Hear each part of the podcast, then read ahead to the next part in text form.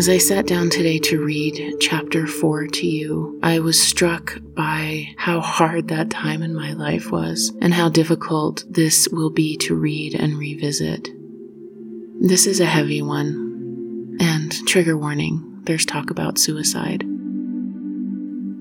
If you're struggling with thoughts of suicide, call the National Suicide Hotline. Please don't give up. It does get better.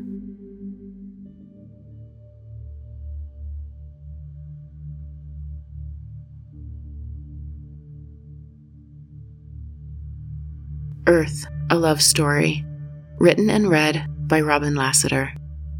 Chapter 4 I think when you're truly stuck, when you have stood still in the same spot for too long, you throw a grenade in exactly the spot you were standing in and jump and pray. It is the momentum of last resort. Renata Adler. Or the naked female body is treated so weirdly in society. It's like people are constantly begging to see it, but once they do, someone's a hoe. Lena Horne. Of course, I didn't understand they were gifts, or about the turning of the wheel, or anything about anything at the time. I am raw nerve sensitive and just being on this planet is kind of a shock to the system if you look around long enough. Even the beauty is a shock, and the struggle, and the fear, and the love. It's all just a lot. I didn't have any context for any of it. I left my valley to go to college because that's what people do, and I got busy learning to be a human in the world. I was busy taking my first class at Colorado State University, I was double majoring in equine science and philosophy, and three times a week sat in a room with a blown apart skeleton of a horse scattered casually about. There was a hoof on a metal tray all alone. There was the skull, eye and earless, connected to the long, snaking vertebrae of the neck, draped limp across a metal rack. And over there, an elegant shoulder blade, solitary and detached. Then came a complete cadaver, skinned and dried and suspended on meat hooks, all muscle and tendon stretched tight. Next semester, we would learn how to collect, freeze, and store sperm for artificial insemination. Apparently, that was the most lucrative career in the industry of horse, and that's why we were all here, so very concerned with our careers. When, weeks into the course, we finally got to see a real live horse, it was to put a flake of alfalfa, a tub of oats, and a pile of loose dry grass hay in front of a shaggy bay gelding standing ankle deep in mud in a tiny pen and document which he went to first. I was flabbergasted. I could tell you which wild herbs my horses preferred and at what time of year. I knew that they could use their dexterous upper lip to unweave a single blade of sweetgrass from the spines of a prickly pear cactus. I knew that sometimes they went deep into the back canyon to nibble and sift soil in a particular spot, collecting some vital mineral. And I knew that horses want oats, alfalfa, and then grass hay in that order, and we spent a whole hour on it with little notebooks in our hands documenting who knows what. After that, it was back into the sterile classroom to examine a dead body and search for clues about the spirit of this animal. The professors, the system, my classmates accepted all of this. They took it in stride that these things were the essence of a horse, while my innocence turned bitter and dark. They all seemed so cheerful about it, too. I was furious. Along with the bitterness and rage, a terrifying disillusionment crept in. There was a necessary detachment that my heart refused to accept, and it splintered me again. It wasn't that I was unaware of death. I'd buried tiny birds and mice we'd found outside of their nests and tried to rescue. I'd seen kittens being born, and the ones who inexplicably didn't make it. There was the red calf with a big white M on his forehead we'd named Mickey, rejected by his mother, brought over by the neighbor for us to bottle feed, until one morning we slid open the barn door and he was simply gone. We buried his body in the hillside, my sister and I, and placed heavy rocks over the gravesite so that the coyotes wouldn't scatter the bones. Those deaths were no reason to detach, no reason to reel backwards, no reason to look away, no reason to numb with my third gift, my bend towards obliteration. But this, these dead, hollow horses with no spirits, separated, disconnected, reduced, were something different. I never had a solid plan for my future. I had a vague idea that I'd be a horse trainer and that this degree in equine science would somehow lead to that. Dropped into this reality where the sacred spark of a horse was completely desecrated, I didn't know where to turn. The world, the real world apparently, with everything and everyone all agreeing that this was the way things were done, was a terrifying, nonsensical carnival of horrors. The most chilling thing about it was that everyone was pretending it wasn't. I slid down into the darkness. I was on my own, an unarmored child, unprepared for the danger of the world.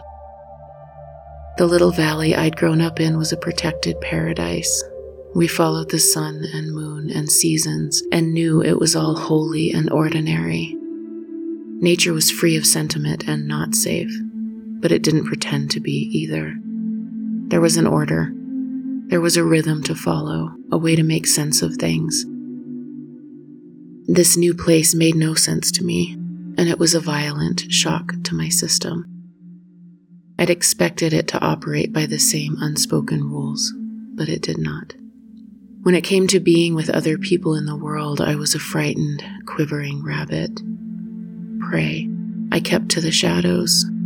I flailed and fumbled and dashed and hid. I had no boundaries, no protection, and it landed me in one perilous experience after another. I learned through necessity that particular wheedling skill that allows a woman to survive around dangerous men. I learned to walk a thin line. The world broke my heart over and over, but I didn't yet know enough to let it. Instead, I learned to armor up and I learned to run. I rebelled against the reality of this place. I would not accept it and go along. I desperately cobbled together a strategy to survive it. I took uppers and drank. I took downers and bumped. Crushed up mini thins worked just fine and were cheap and legal and in every gas station. I learned that I could skip class to smoke a joint with a blonde haired skater boy behind the building and that literally no one noticed or cared. I got that lesson but missed that there was a required math placement test in the main hall at 10:30 a.m. last Saturday, and how the hell did everyone know about that except for me? I learned that I seemed to be the only one questioning what we were all doing here. I learned that I was terrified all the time. I was alone. My parents were confused and angry with my flailing and spinning. My sister was in New Jersey, finishing up her undergraduate degree at Princeton, succeeding as she always has done through grit and ferocity and an unshakable earned confidence that I simply didn't have. And here I was, drinking too much and hitchhiking through town or walking along dark streets, failing all of my classes and dreaming of leaving the planet. I got pregnant and in a blur, there was my father in front of me telling me about birth control and timing, and my mother crying and saying how young I was and that I'd just started my life, and the guy agreeing that it would be for the best if I got an abortion, and me nodding and saying, Yes, okay, I agree. That all sounds reasonable. There was a flat, white, rectangular fluorescent light against the ceiling filled with hundreds of little squares, and I fell into the squares, keeping my eyes up as my legs were lifted into stirrups. And I was like that dead horse in that dead sterile space. And I'd like to say I can't remember it, but I can and do. The dreams started after that. The dreams that I'd had a baby boy but left him in a box and he died. Or I'd had a baby boy but when I nursed him, poison dripped from my nipples and he died. Or sometimes I would remember that I'd had a baby boy and I'd search and search and find him in a cardboard box, pink and fat and healthy, and I'd pick him up. But in response to my touch, he'd waste away to nothing, like sand running through my hands, and become a desiccated shadow of himself. The dreams continued for a decade, but eventually they changed. Sometimes he would come to me as a toddler and was fine and happy. And sometimes he came to me all dressed in white and told me he knew. He came on purpose into me, even though he knew, and that it was okay. I never fully let myself off the meat hook, but those dreams comforted me, and eventually I stopped having them. Back then, though, back in my freshman year of college with the dead horses and dead children, it was all far, far too much for me. It washed over me one night, and I slit my wrists with a piece of broken glass from a vase that I'd smashed to the floor in my dorm room. My roommate, her wall papered with Metallica and Brad Pitt posters, looked at me with wide eyes and a tight mouth as I reached down and grabbed the biggest shard I could see. I ran out the door and down the beige, metal, echoey stairwell to the huge, dark spruce tree just outside. I got onto my hands and knees and pushed my way back through the outer branches until I arrived at the center, sheltered and hidden. I leaned against the rough, sappy trunk and felt the little curls of bark digging into my back. For a second, I blinked into remembrance, those little shards of bark poking me awake. I blinked my eyes and looked around me. I took big, shuddering breaths. I frantically scanned my mind for what was real in my life, what in the world was real, searching for a place I could be safe and found only careers and status and money and shiny cars and sleek buildings and simulacrums and facades, and everywhere I looked there was just a giant machine. There were only rolling, grinding gears with rolling, grinding cogs, and I was being eviscerated in them, and there was nowhere safe for me to be. There was no safety here. There was no clean, fresh morning here. My childhood was a fantasy. I was a fantasy. This was the real world. I looked down at my fluttering blue vein, pressed the shard of glass directly onto it, and sliced as deep as I could. Its resistance surprised me. I sliced again and again. I watched the cuts well up and watched the blood drip onto the earth between my feet. I thought about that blood seeping down and down, and how tiny my mycelium would find minuscule bits of me, and then I would be taken, one cell at a time, to the tiny, reaching capillary roots of the tree. In a little marching line, the little cells of me would be drawn along, mixed with nutrients and water pulled up and up through the trunk, and up higher still until they reached the very tip of a dark, shiny, blue green needle. And then maybe eventually the sun would touch them, and I would turn into something else and dissolve into the ether and away from this place. Some of me went down into the earth, but most of me stayed slumped there on the ground. I couldn't or wouldn't go deep enough, and finally I exhausted myself crawled out from under the tree, dragged my body back up the metal stairs and then into the bathroom to wash the blood off my arms and down the steel drain while the girls in my dorm stared in at me like I walked out of a horror film. I didn't blame them, and I didn't care. I wrapped thin, brown, rough paper towels around my wrists and got into bed. I woke up to stained white sheets and sunlight and a flurry of bloody cuts like a pile of delicate red willow twigs on a snowy background. I got up and went to philosophy class, the only class I went to anymore, and only because the teacher was a big bear of a man who told us about Nietzsche, who said, God is dead, God remains dead, and we have killed him. How shall we comfort ourselves, the murderers of all murderers? At least he was talking about life like it was a real thing. So I showed up for his class and listened numbly, and I saw a girl see my little twigs. I gently pulled my sweater down to hide them, the fabric catching on the hard, dried droplets and scabs. She handed me a note saying her wrists used to look like that, and I could call her if I wanted to talk.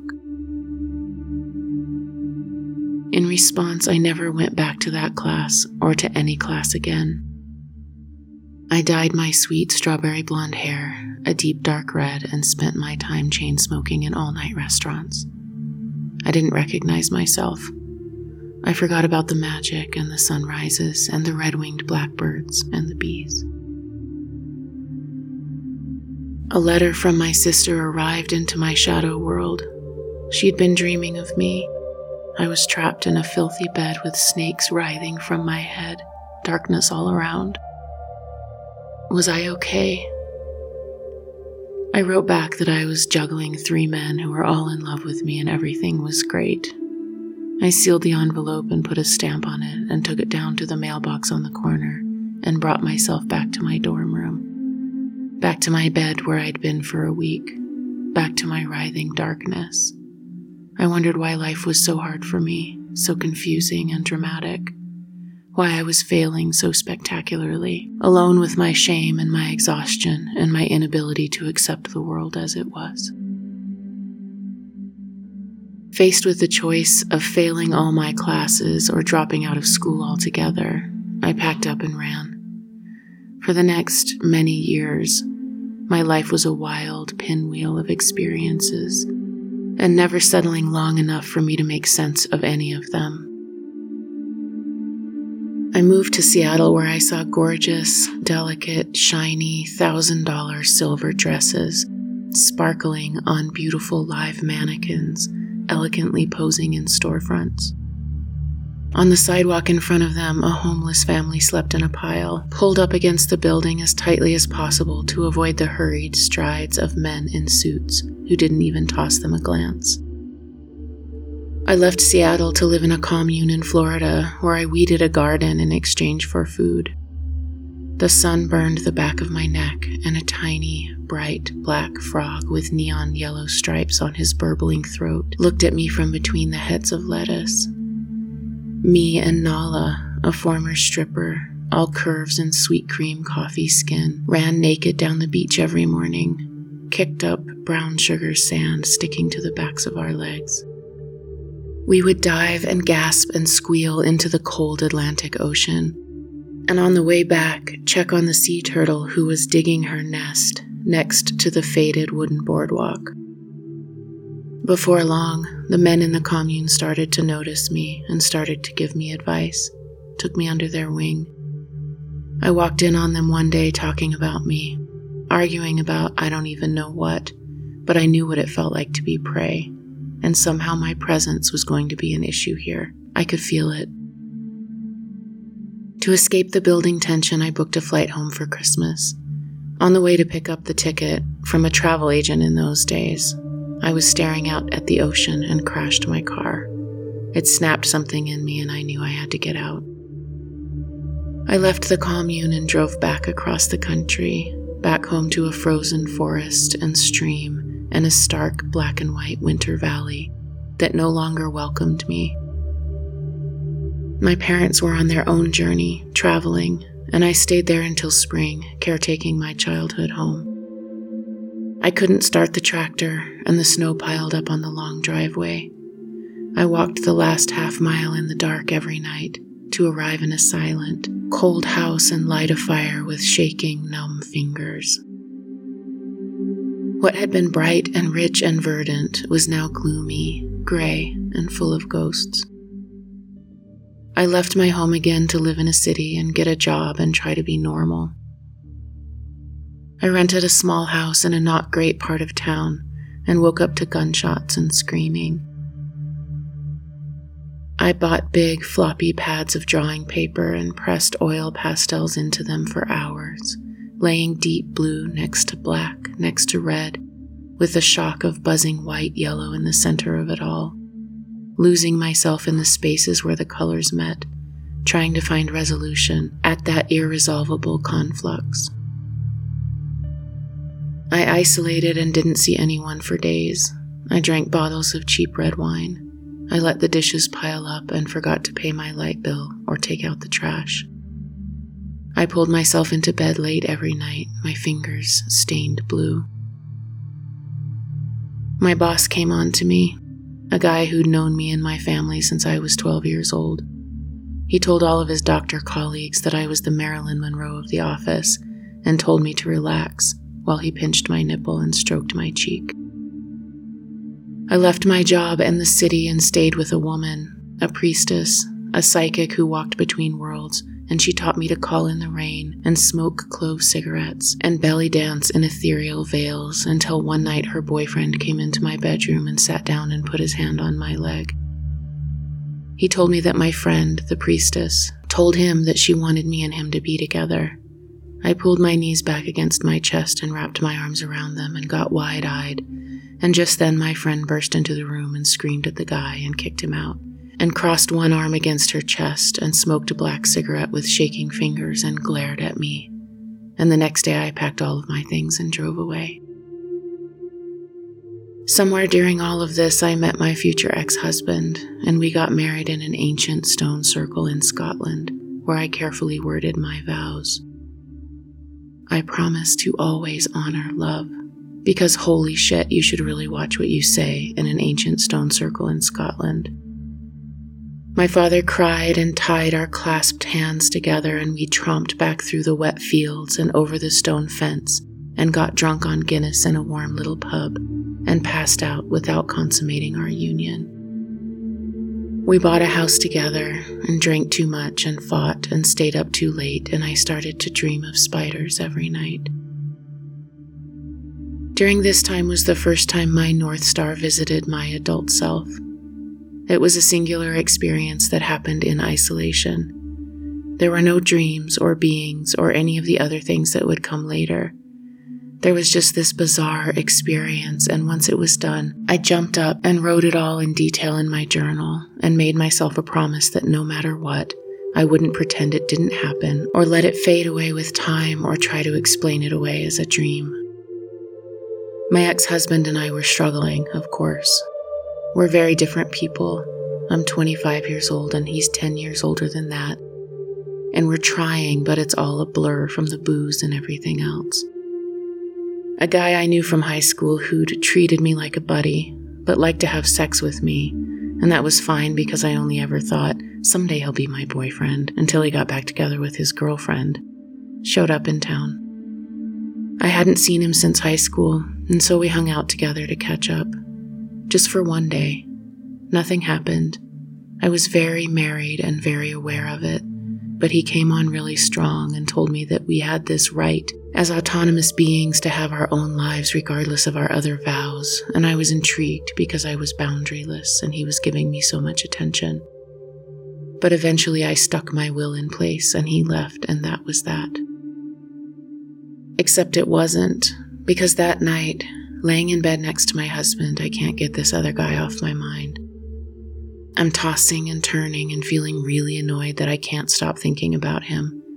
It's one of those nights when insomnia just takes over and I'm not even trying to sleep.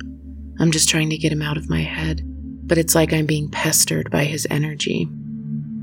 I decide to meditate, to try to clear my mind and let it go. The instant I close my eyes to meditate, it's like I'm in a split screen. To my right, my husband is sleeping next to me. I can see the bedroom and the blankets and the window and my arm. To my left is this guy from high school.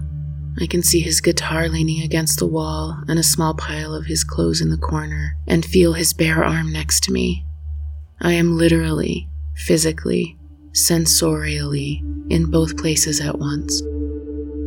Before I can really understand and anchor what's happening, my husband rolls over and presses his palm hard against my forehead and snaps.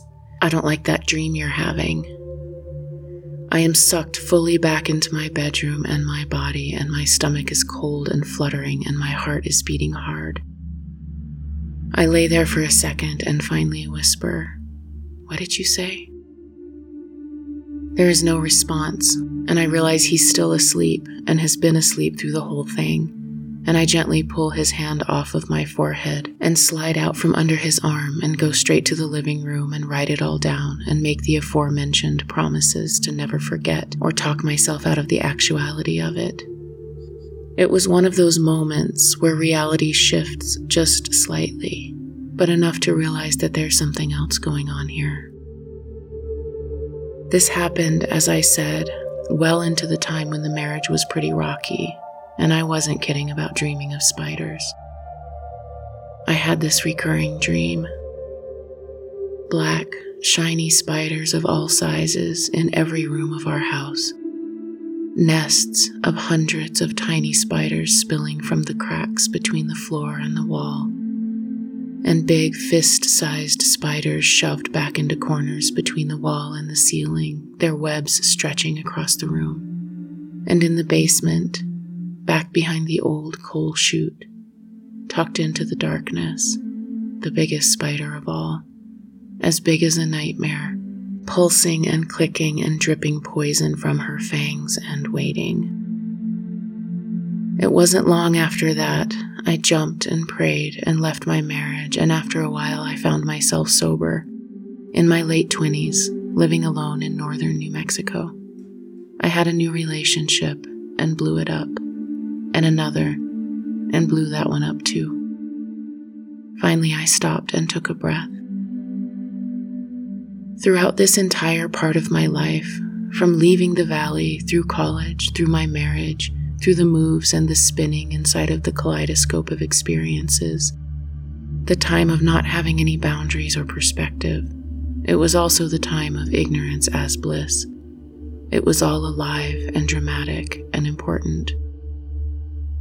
For how many years did I drink myself to sleep at night and wake up to meditate, trying so hard to be still that I'd forget to breathe and clutch onto any small moment where my mind wasn't galloping through all of my shame? I explored yoga and sun gazing and oil pulling and holotropic breath work and smoked a pack of Marlboros a day. I read books about spirituality and Buddhism and adopted an idea of purity and worked on murdering my ego. I judged anything that wasn't aligned with that purity, with that high, clean spirituality, so I hid the part of me that wasn't that the smoking a pack a day and drinking myself to sleep part. My family didn't know. Most of my friends didn't know. Only some friends, others who were good at keeping secrets or men who had a vested interest in keeping me a secret altogether. A relentless push and pull kept me on the move. There was nowhere to rest. There was a life and death quality to it, sometimes because it was actually life and death, but often it just felt that way. It was dangerous and thrilling, and I was the queen of getting in under the wire or getting out in the nick of time. I was dying and resurrecting myself over and over. I was both terrified and fearless because from where I stood, I had nothing to lose.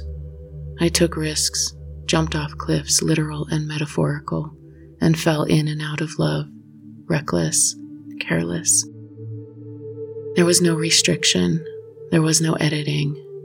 My life was wild and messy and painful and exhilarating, and I was fully inside of it. Every time some situation would become unbearable, I ran. And unexpectedly, in the chaos, I began to notice a pattern. Every time I took a wild leap of faith, I would be caught. If I finally got the courage to leave a bad relationship, or quit a job, or move to a new town, I would go through a set of experiences that was becoming predictable. There emerged a sensation that I was being watched. When I was at my most vulnerable, my most frightened, backed up against the wall, having trapped myself once again in some impossible situation, I would finally have no choice but to surrender to the reality before me and face the music. When I stopped my desperate grasping and let whatever needed to die, die, my deepest fear became dead ash fluttering away.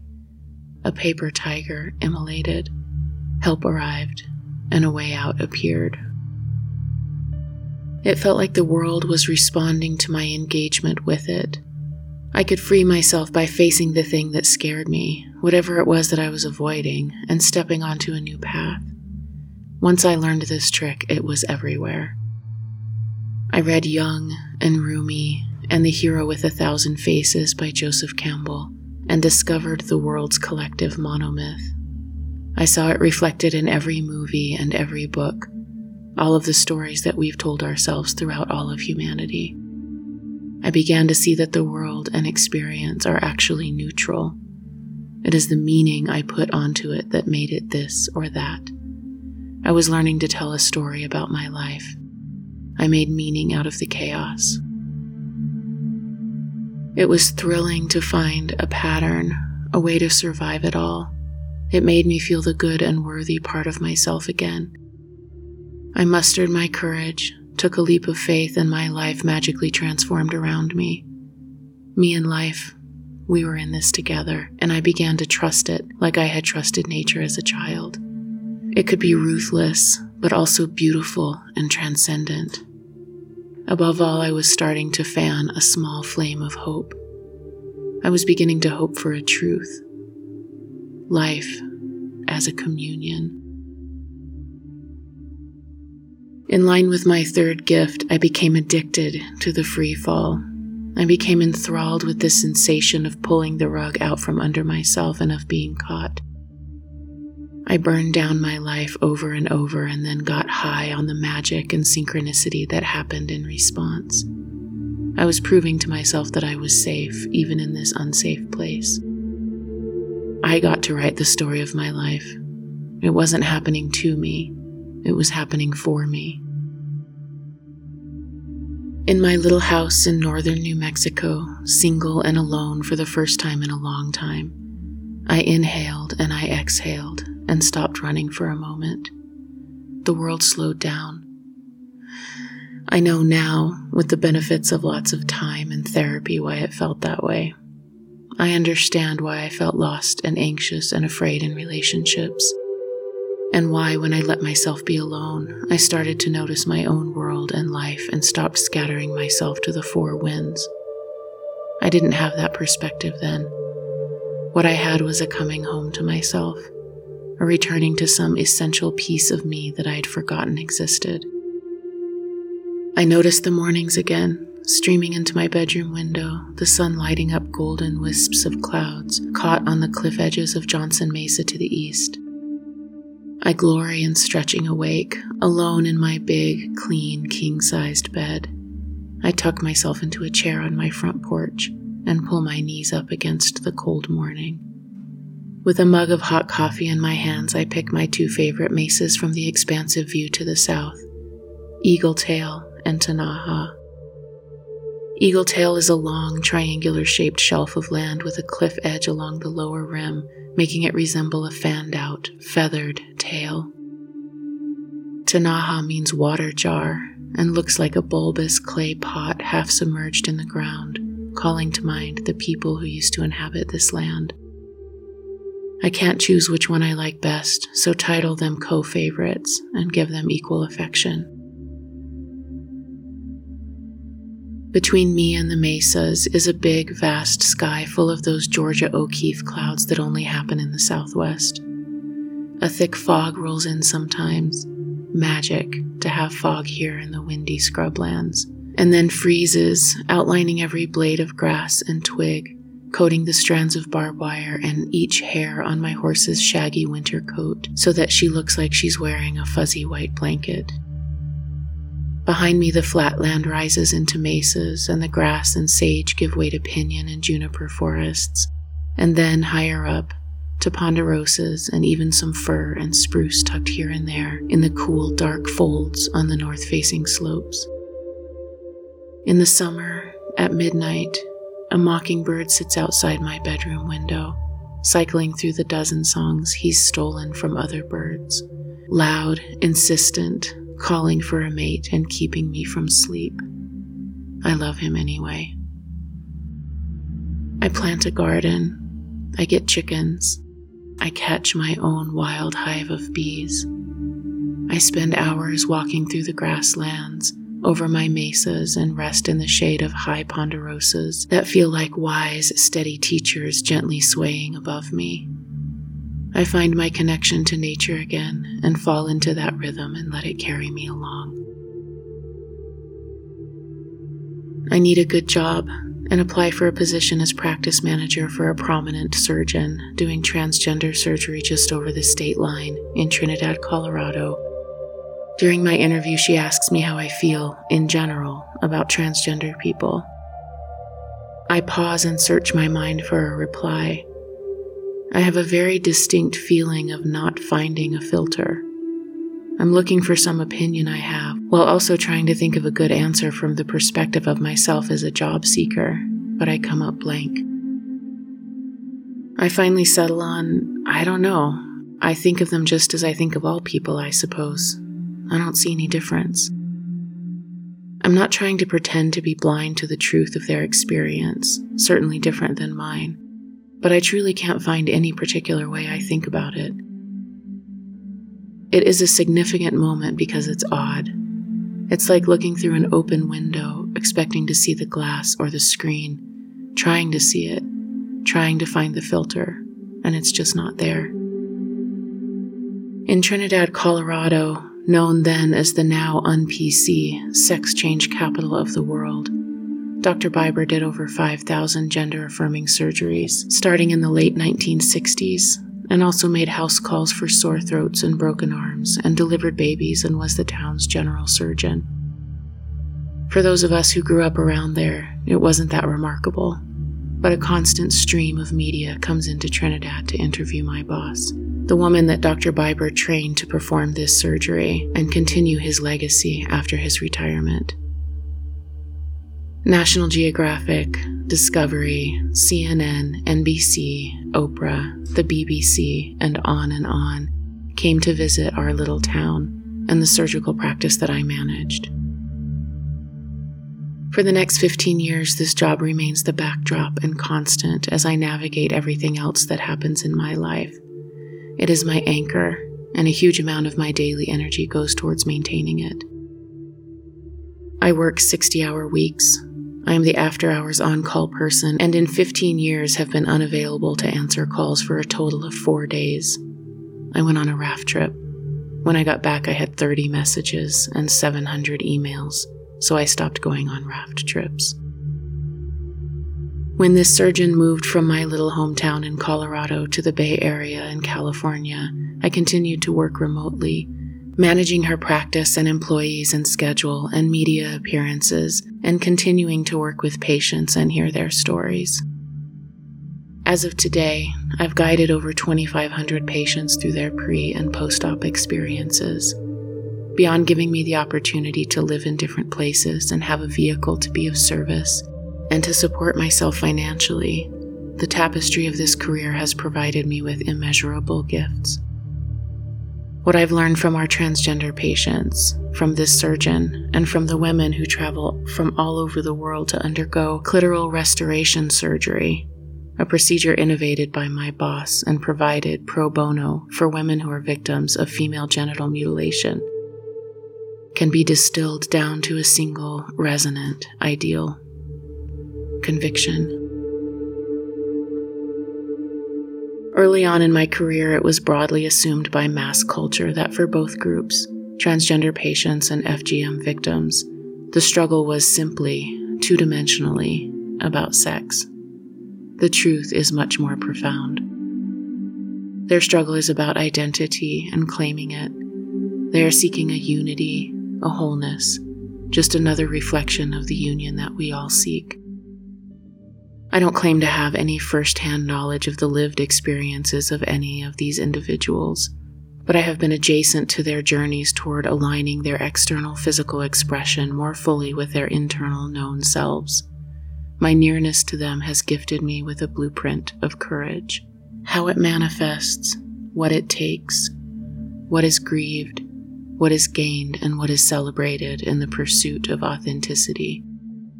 Through witnessing their journeys, I have been inspired to claim my own truth. As I'm going through all of the experiences moving forward, I'm also running this business and spending most of my energy navigating my career and the surgeon's eventual move out of Colorado to California, which is when I begin to work remotely. That's how I end up in Hawaii and New Mexico and Colorado, back and forth and coming and going, as my life and my three gifts are playing out around and through me.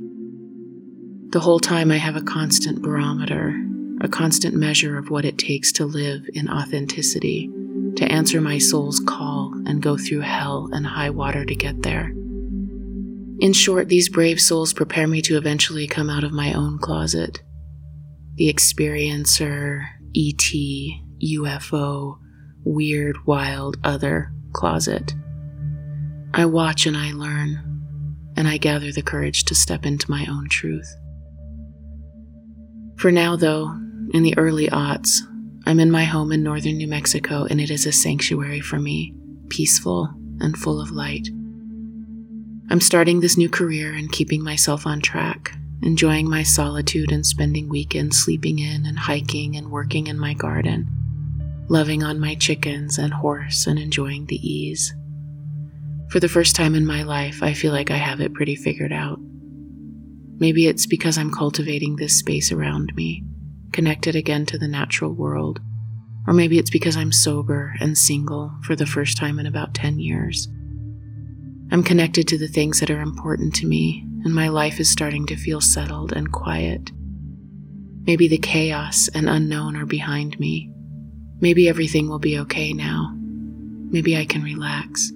Maybe I can be a normal person. Maybe not.